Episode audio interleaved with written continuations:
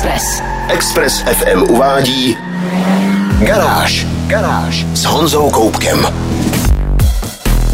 Dnes mám pro vás novinky z tokijského autosalonu, kde Nissan představil brutální předobraz příštího GTR, tedy možná. Toyota tam odhalila studii ukazující nástupce MR2, opět jen možná, a Mazda přivezla koncept, o kterém skálopevně tvrdí, že to nebude příští MX-5, akorát, že minimálně tvarově ve skutečnosti bude.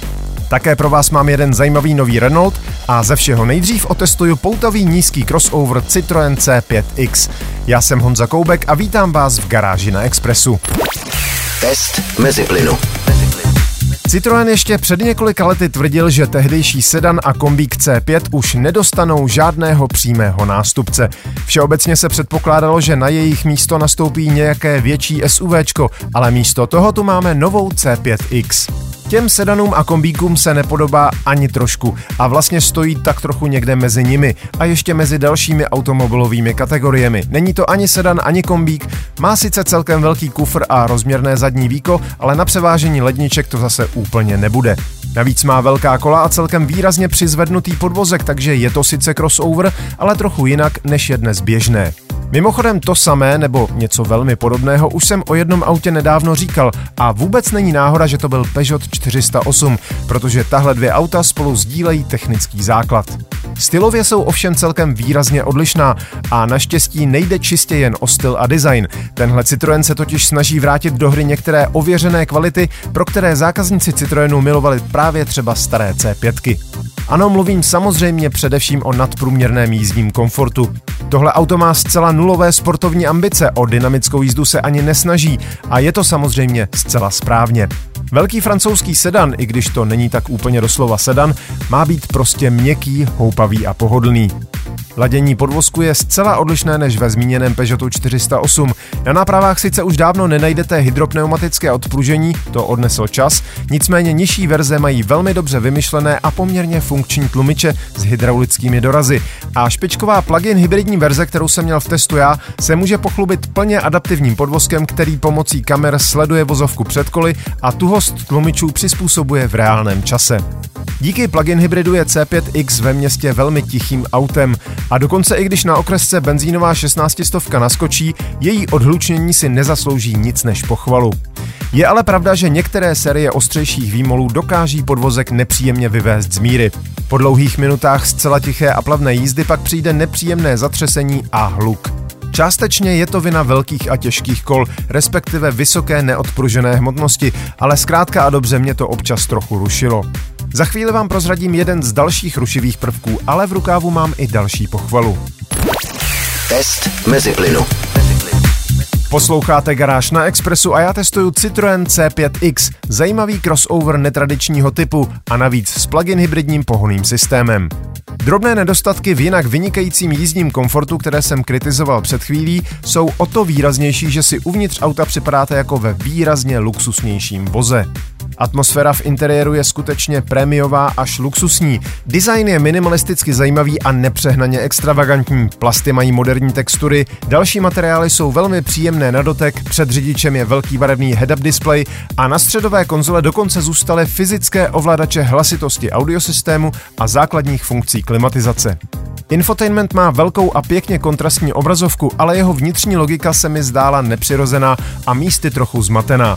Některé funkce, které soupeři moudře umožňují ovládat samostatnými tlačítky, například systém držení v jízdním pruhu, musíte v Citroenu složitě vypínat přes dotykový displej. Systém sice umožňuje poměrně širokou individualizaci pomocí vlastního rozmístění tzv. widgetů, ale pro spoustu uživatelů to může být zbytečně složité a tak zůstanou u základního, nepříliš vstřícného rozložení. Co se týče navigace, raději jsem se pohyboval v prostředí Apple CarPlay, které zde bez problémů funguje i bezdrátově, což je samozřejmě pozitivní zpráva. Další dobrou zprávou je i fakt, že plug-in hybridní systém funguje velmi pěkně. Většině běžných řidičů bude nabitá baterka stačit na celodenní jízdy po městě a pokud budete nabíjet každou noc, což se u plug-in hybridu velmi vyplácí, spotřeba benzínu bude doslova mizivá. 16 stovka je pak kultivovaná a v rámci záměrně nesportovního chování auta umožňuje i příjemně svižnou jízdu. Jediný drobný zádrhel je naladění brzdového systému.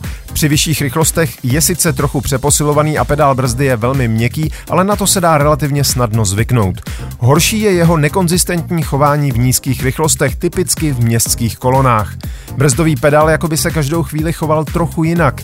Někdy se vám povede zastavit krásně jemně a plynule, jindy auto zastaví příliš prudce, přestože na brzdu šlapete naprosto stejně opatrně. Je to velmi frustrující a tak doufám, že se Citroenu podaří časem to nějak doladit. Už proto, že poslední pochvalu si zaslouží za nastavení cenovek. Jistě, špičkově vybavený model s nejsilnějším plug-in hybridním motorem vyjde na víc než milion korun. Ale pokud se spokojíte s tříválcovou turbo 12 stovkou, kterou jsem mimochodem testoval v sesterském Peugeotu 408 a mohu potvrdit, že i na takhle velké auto celkem bohatě stačí, můžete mít tohle velké a luxusní auto už od necelých 700 tisíc a to je v porovnání s konkurencí opravdu zajímavá cena. Další poznatky z týdenního testování jsem schrnul ve videotestu, který najdete na www.garage.cz. Garáž s Honzou Koupkem. V Tokiu se odehrál další autosalon, jenomže už se mu neříká Japan Auto Show, ale Japan Mobility Show. Kromě všemožných konceptů osobní mobility se tam ale letos pořád představila celkem velká spousta aut a dokonce i vyloženě sportovních, byť samozřejmě v drtivé většině elektrických. Začněme Toyotou, která představila koncept Toyota FT pomočka SE a tím přiživala spekulace o tom, jestli chystá nebo nechystá nástupce slavného sportovního modelu MR2. Ten se vyráběl od roku 1984 až do roku 2007 ve třech různých generacích a mnozí ho dodnes postrádají. Studie má sice některé vyloženě koncepční prvky, ale když se na ní podíváte jako na celek, vůbec nepůsobí jako prázdné designové cvičení. Zapuštěné kliky už dnes výrobně nejsou žádný problém. Uzonké ledkové světlomety najdete na kde které seriovce a celková silueta někdejší středomotorový sportáček dost jasně připomíná. Koncept FTSE ale samozřejmě nemá uprostřed uložený spalovací motor. Místo něj má v podlaze sadu akumulátorů a dva elektromotory pohánějící všechna čtyři kola, ovšem s důrazem na ta zadní. Koncept je prý plně funkční a automobilka se dokonce chystá ho vyzkoušet na slavném okruhu Nürburgring. Stovku prý zvládne za 3 sekundy a měl by umět až 250 km za hodinu a jediné, čeho se automobilka obává, je obtížné chlazení akumulátorů třetí generace v podmínkách okruhového nasazení. V interiéru konceptu se designéři vyřádili, ten totiž se seriovou produkcí nemá společného skoro nic. Místo volantu je v něm jakýsi řidítko knipl. Po jeho stranách najdete dvě dotykové ovládací obrazovky a daleko vpředu před řidičem přístrojový displej. Toyota sice žádné oficiální prohlášení nevydala, ale jeden z designérů se nechal slyšet, že produkční verze by se mohla objevit někdy po roce 2026. Fotky konceptu a další informace najdete na garáži.cz. Garážové novinky. Na Express FM. Posloucháte Garáž na Expressu a na chvíli se podíváme jinam než na japonský veletrh. Renault totiž představil nový malý crossover technicky vycházející z Dacia Sandero. Platforma CMF pomlčka BLS, na které je založen, tvoří základ také pro Dacia Logan nebo Jogger, nicméně novinka je i velikostí nejblíž právě Sanderu, respektive jeho zvýšené verzi Stepway. Jmenuje se Renault Cardian, ale kdybyste nevěděli o technice, Dacia byste v něm opravdu nepoznali. Tvary karoserie jsou typicky renaultácké. Výraznou příč s velkou maskou chladiče a rozdělenými dvojitými světlomety doplňuje barevně odlišená střecha a zadní světla ve tvaru C zabíhající až do víka kufru, jak to známe z jiných Renaultů. V interiéru by majitelé Sandera mohli poznat základní tvarovou architekturu, ale i tady jsou prvky odkazující na mateřskou automobilku. Ať už jde o digitální přístrojový štít, plovoucí dotykový displej infotainmentu s bezdrátovou komunikací s mobilními telefony nebo kvalitnější čalounění. Renault se chlubí, že v interiéru najdete odkládací prostory o celkovém objemu 620 litrů, zatímco kufr samotný má základní objem 410 litrů. Pod kapotou je zatím potvrzený jediný motor a sice litrový tříválec s turbem o výkonu 126 koní a točivém momentu 220 Nm, spojený s 6-stupňovou dvojspojkovou převodovkou a pohánějící výhradně přední kola. Rovnou vás ale zklamu, pokud se vám představa takového Renaultu začínala líbit. Automobilka totiž s modelem Cardian počítá pouze pro trhy mimo Evropu. Konkrétně začne prodávat nejprve v Latinské Americe a potom v severní Africe. Další informace a kompletní fotogalerii ale najdete na www.garage.cz. Garáž.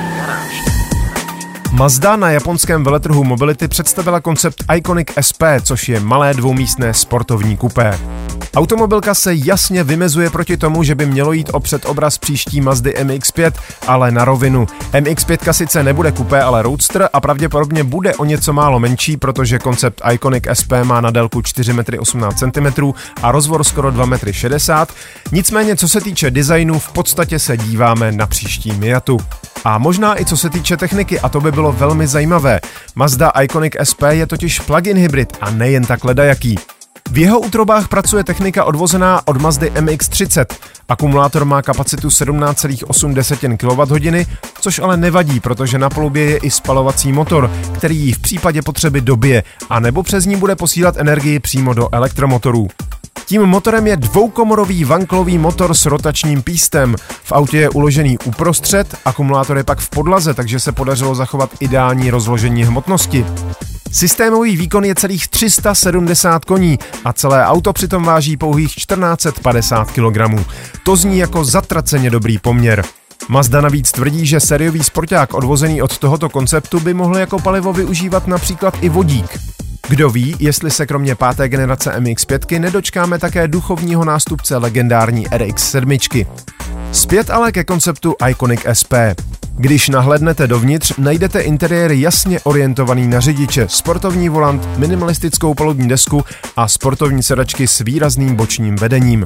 Upřímně koncept vypadá, že by mohl jít rovnou do seriové výroby, ale Mazda se v zákulisí nechala slyšet, že současná MX-5 vydrží ve výrobě ještě minimálně 3 roky. Fotky krásného sportovního konceptu Mazda Iconic SP a další informace najdete na webu garáž.cz. Garáž s Honzou Koupkem. Nakonec jsem si nechal asi ten nejbrutálnější koncept. Nissan totiž do Tokia přivezl koncept skromně pojmenovaný Nissan Hyperforce a většina odborníků se shoduje, že pokud má jít o předobraz budoucího sériového modelu, nebude to nic jiného než další, tentokrát už plně elektrická Godzilla, neboli Nissan GTR. Koncept se vyznačuje skutečně nekompromisními tvary. Má brutálně krabicovitou příď, ostré hrany na blatnících, masivní křídlo na zádi, zakrytovaná kola a další prvky, které byste do škatulky umírněných rozhodně nezařadili. Automobilka hovoří o elektrickém superautě určeném pro adrenalinové nadšence a fanoušky jízdy na závodních okruzích, které by mělo kombinovat ryze sportovní až závodní schopnosti s každodenní použitelností. Základem se má stát hnací ústrojí založené na akumulátoru s pevným elektrolitem, schopném napájet elektromotory o výkonu až 1000 kW, tedy 1360 koní. Lehká karoserie z karbonových kompozitů klade důraz na aerodynamiku a efektivní chlazení. Koncept má řízení všech čtyř kol a vektorování točivého momentu. Řidič může ve futuristické kabině volit jízdní režim GT, kdy se čtveřice vnitřních displejů zbarví do modra, odpružení a stabilizátory změknou a zajistí pohodlnou jízdu i na delší vzdálenosti, a nebo režim R jako Racing, kdy v interiéru zavládne červená atmosféra a na displejích naskáčou informace o teplotě pneumatik, přilnavosti, atmosférickém tlaku, teplotě brzdových kotoučů, rozdělení výkonu mezi jednotlivá kola a tak dále. Plánu je i využití augmentované a virtuální reality, včetně režimu, kdy řidič může v zaparkovaném autě využít virtuální helmu a volant a pedály reálného auta pro ovládání závodní hry. To už je spíš takový forek. Nicméně koncept samotný vypadá skutečně seriózně a bude velmi zajímavé sledovat, jestli Nissan něco podobného skutečně dostane do výroby. Fotogalerii brutálního elektrosupersportu najdete na garáži CZ. Express. Express. To bylo z dnešní garáže na Expressu všechno. Další díly najdete na všech podcastových platformách. Nezapomeňte se přihlásit k odběru a díky, že nás posloucháte. Videa a fotky k dnešním novinkám, stejně jako další nálož informací z motoristické branže, najdete jako tradičně na www.garage.cz. Stejně jako videotest plug-in hybridní verze nezvyklého, ale zajímavého crossoveru Citroën C5X. Další testy aut i motorek a také moje vlogy a podcasty najdete na novém YouTube kanále Tisíc koní. V novém vlogu jsem uvedl na pravou míru několik informací o Sangyongu Torres a také jsem se podíval mezi veterány na Zbraslavské náměstí. Díky za pozornost, mějte se báječně, buďte zdraví, jezděte rozumně a na Expressu naslyšenou zase za týden. Garáž Na Express FM.